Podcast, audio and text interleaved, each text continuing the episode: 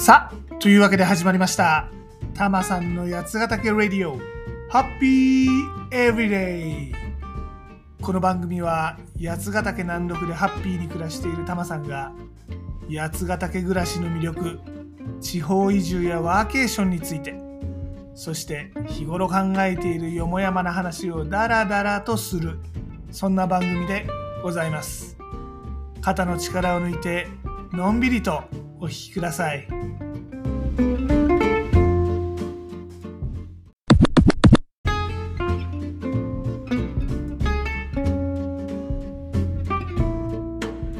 今回は出社回帰トレンドが強まってる中でのワーケーションってってお話です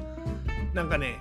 今の出社ってねすでにワーケーションなんじゃないかなって思うんですね何のこっちゃか分かんないでしょちょっとお話ししますわほら今猛烈に出社トレンドね出社に戻ろうよっていうこのトレンド強まってますよねなんたってあの Google も Amazon も週に2日以上は出社しろとねいうルールになっててこの会社を信じてリモートワーク前提で移住しちゃった人とか結構大変なことになってるって話も耳にしますね。うん。なんたってねあの Zoom ですよ Zoom。ね Zoom のあのビデオ会議の。あそこが週に2日は出社しようって話も出てきちゃったと。これさズームが出社しろっていうのってなんかアマゾンがやっぱオンプレミスサーバーなんじゃないのとかイーロン・マスクがやっぱガソリン車だよねっていうことなくらいどうなのよっていう気がしますけどね。うん。まあこの IT 業界リモートワーク万歳バブルっていうの？あのリモートワークでだいぶ商材売りまくってたじゃないですか。あのビデオ会議、まあ、Zoom もそうだし、クラウドストレージもそうだし、セキュリティ商材もそうだし、ビジネスチャットとかね、まあ、もっと言っちゃえばノートパソコンとかね、あとなんかあの大型のモニターとかさ。でまあ、しかもそれだけじゃなくてなんか従業員がちゃんと働いてるか監視ツールとかさ、バーチャルにそれっぽいオフィスを再現するツールとかさ、まあ、なかなかちょっとそこまでいるんかいなみたいなもんまで売りまくってたわけですよ。でところがねあの一歩この世の中コロナが落ち着いてきたら途端にオフィスに出てこい出社しないやつはクビだっていう話じゃない？まああのタマさんね個人としてはあのまだコロナが世の中にはちょい残っててリモートワークがこの業界は普通かなっていうタイミングでもうサラリーマン辞めちゃって自営業になっちゃってるんで世の中の会社員がどうなのかっていうのはあんましリアルには分かんないんだけどね。あのまあそもそもタマさん個人はこの今の八ヶ岳でのリモートワーク超快適超ハッピーなんで、まあ、この出社回帰というトレンドはあんまし嬉しくはないんだけどさまあでもあの個人の思考とは別に何ていうの世の中的には今明らかに出社回帰というトレンドですよね。うん。出社回帰っていうかうん二極化なのかな？うん。あの相変わらずリモートワークがメインという会社の人もね結構タマさんの周りたくさんいますからね。でねこれなんかねこれまでは外資系 IT 企業っていうのがまあある種一番リモートワークにとんがってたような気がするんだけど今はあのねさっき言ったように Google とか Amazon とかの揺り戻しがある中で国産 IT 企業の方がリモートワークに積極的っていうか、まあ、リあのリモートワークのまま残ってるっていう気がするんだよね。まあもちろんあのあっちゅう間にこのリモートワーク廃止しちゃった会社もあるんだけどだからまあやっぱり二極化なんだろうね。うんなんちゅうか多分そのコロナで無理やりリモートワーク始めさせられたけど本当は嫌だったんだよという会社が、まあ、すごい勢いで元に戻ってるってことなのかな。うん。まあねこのねタマさんあのいろんなところでちょいちょいお話してんだけどリモートワークがうまくいってない組織って言語化っていうかこのテキストでのコミュニケーションが下手な組織なんじゃないかなと思うのね。いわゆるこの場の雰囲気であの物事を伝えてる、ね、あの朝礼とかで文字にしないで伝えちゃう文化の組織とかっていうと、まあ、やっぱねいちいち文字にしなくちゃいけないのってめんどくせえとかひと手間かかるの嫌だって思う人も多い、まあ、だからそういう組織文化なんじゃないかなと思うんですね。あとはね中間管理職がね実は家にいるのが嫌で部下と毎日飲むのが楽しみだった。まあこういう組織文化ね。あの、まあぶっちゃけこれ、タマさんもサラリーマンだった頃、実はその口だったんで、まあ、ちょいと自戒もね、含めて、自制も含めてね、まあお話ししますけれども、あれね、上司は部下も喜んでね自分のこと好きで飲みに付き合ってくれてるって思ってるけど、ま、少なくとも当時タマさん一瞬思ってたんだけど一瞬じゃねえなだいぶ長くそう思ってたんだけど部下は上司と飲むの楽しんでないです。はい。忖度ですよ忖度あれは。だってねタマさん会社辞めてからね、あのほとんどあの毎日のように飲んでたメンバーで飲みに誘ってくれる元部下の人ってほとんどいないもんね。もうねああこういうことなのねって感じでございますよ。うん。あれねタマさんは外資系だったんでそこまで経費でその飲んだりとかってできなかったんだけど日本企業だと結構上司ちゃんと役職についてる人って社内の飲み会とかもほら経費で落とせたりするじゃないですか。で上司もね部下の人もね自分のお金じゃなく飲めるからまあいっかとうまいもん食い行くかみたいな感じなのも理由の一つなんじゃないかなって思うんです。あのその腐れ縁的な社内の飲み会って。しかもさ、会社によっては、ね、全部の会社とは言いませんよ。会社によってはだけど、1軒目のそういうレストランとか居酒屋だけじゃなくてさ、2軒目のスナックとかキャあのキャバクラは最近経費で落ちるとこ少ないと思うんだけど、まあ、あのそんなようなところもさ、あの経費でうまいことできる会社って今でもあるじゃないですか。いや、結構ね、歴史のある日本企業系とかね、まだまだマジでそんな感じですよ。だからまあお気に入りの子がねいるお店とかに、まあ、部下と一緒に会社のお金で行きたいとだから出社したいという人もね案外いるんじゃないのかなとまあそれがあのこの出社会議という社会トレンドの理由だとまでは言いませんけどねただそういうふうに思ってる人も案外いるんじゃないかと思います。うん。で、まあちょっと話戻しますけど、そんな中で、タマさん実はこの今時の出社って、すでにある意味ワーケーションなんじゃないと思い始めてるんですね。これね、あの、説明するとですね、まずね、なんで今、企業、会社が出社しろと言ってるかというとね、まあ、要するにみんなオフィスに集まって雑談してイノベーティブになれと。この雑談こそがイノベーションを生むのであるという話じゃないですか。でもさ、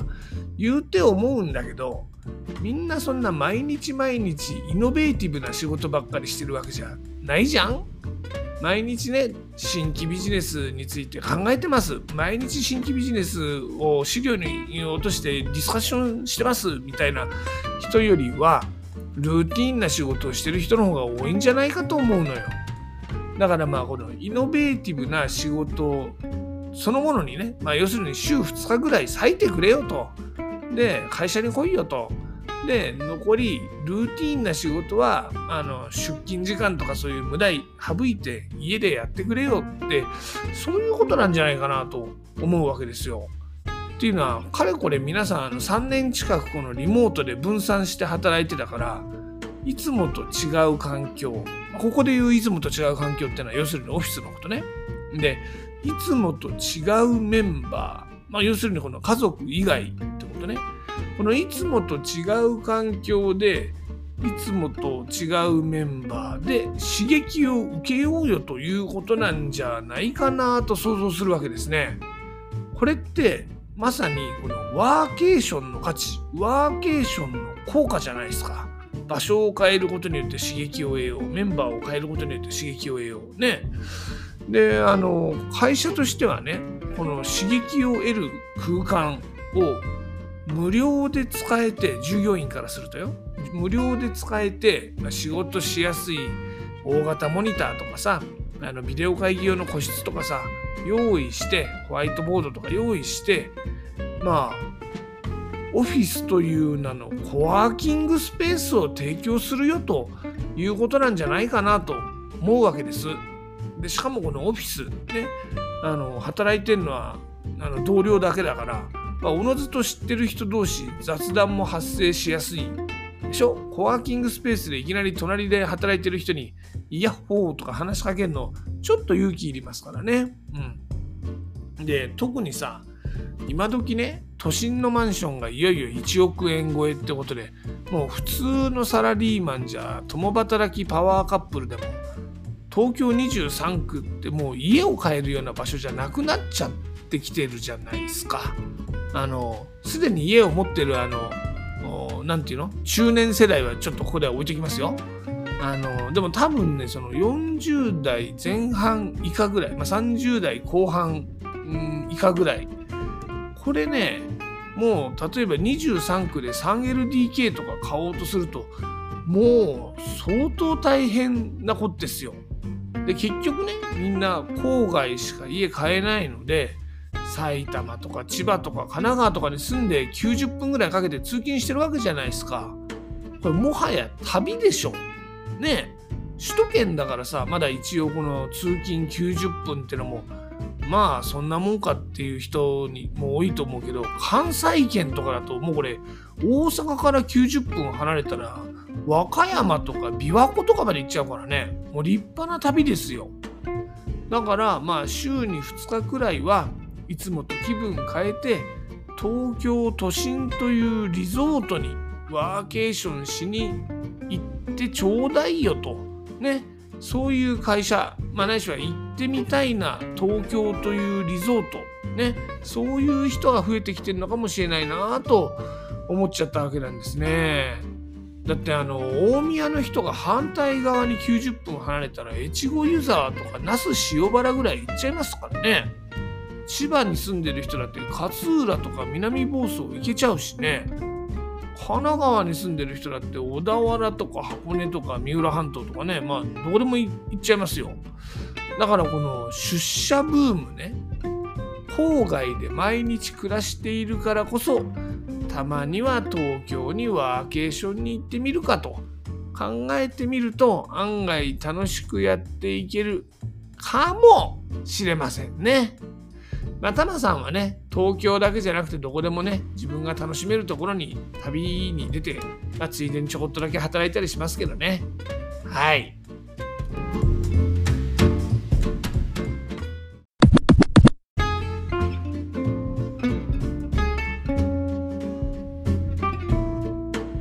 さて、タマさん、八ヶ岳で新しい自分に出会うプログラム、やつくる始めました。日常を離れた八ヶ岳でワークショップやリトリート体験をすることで新しい自分を発見します。詳しくはタマさんのブログやつナビ。Yatsunavi.jp の記事を見てみてください。メール会員の登録も絶賛募集中ですよ。やつナビでは八ヶ岳で楽しめるアクティビティや移住に役立つ情報もお届けしています。また八ヶ岳暮らしについては SNS でも案内しています。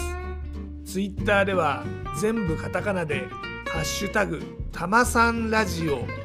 検索してみてください。ちなみにユーザー名はたまさんラジオ。これは全部英語ですね。たまさんラディオ。になってます。インスタグラムではハッシュタグブラタマリ的なを検索してみてください。ちなみにユーザー名はヒロドットたまりです。どちらもねいいねとかリツイートとかフォローとかしてもらえると嬉しいです。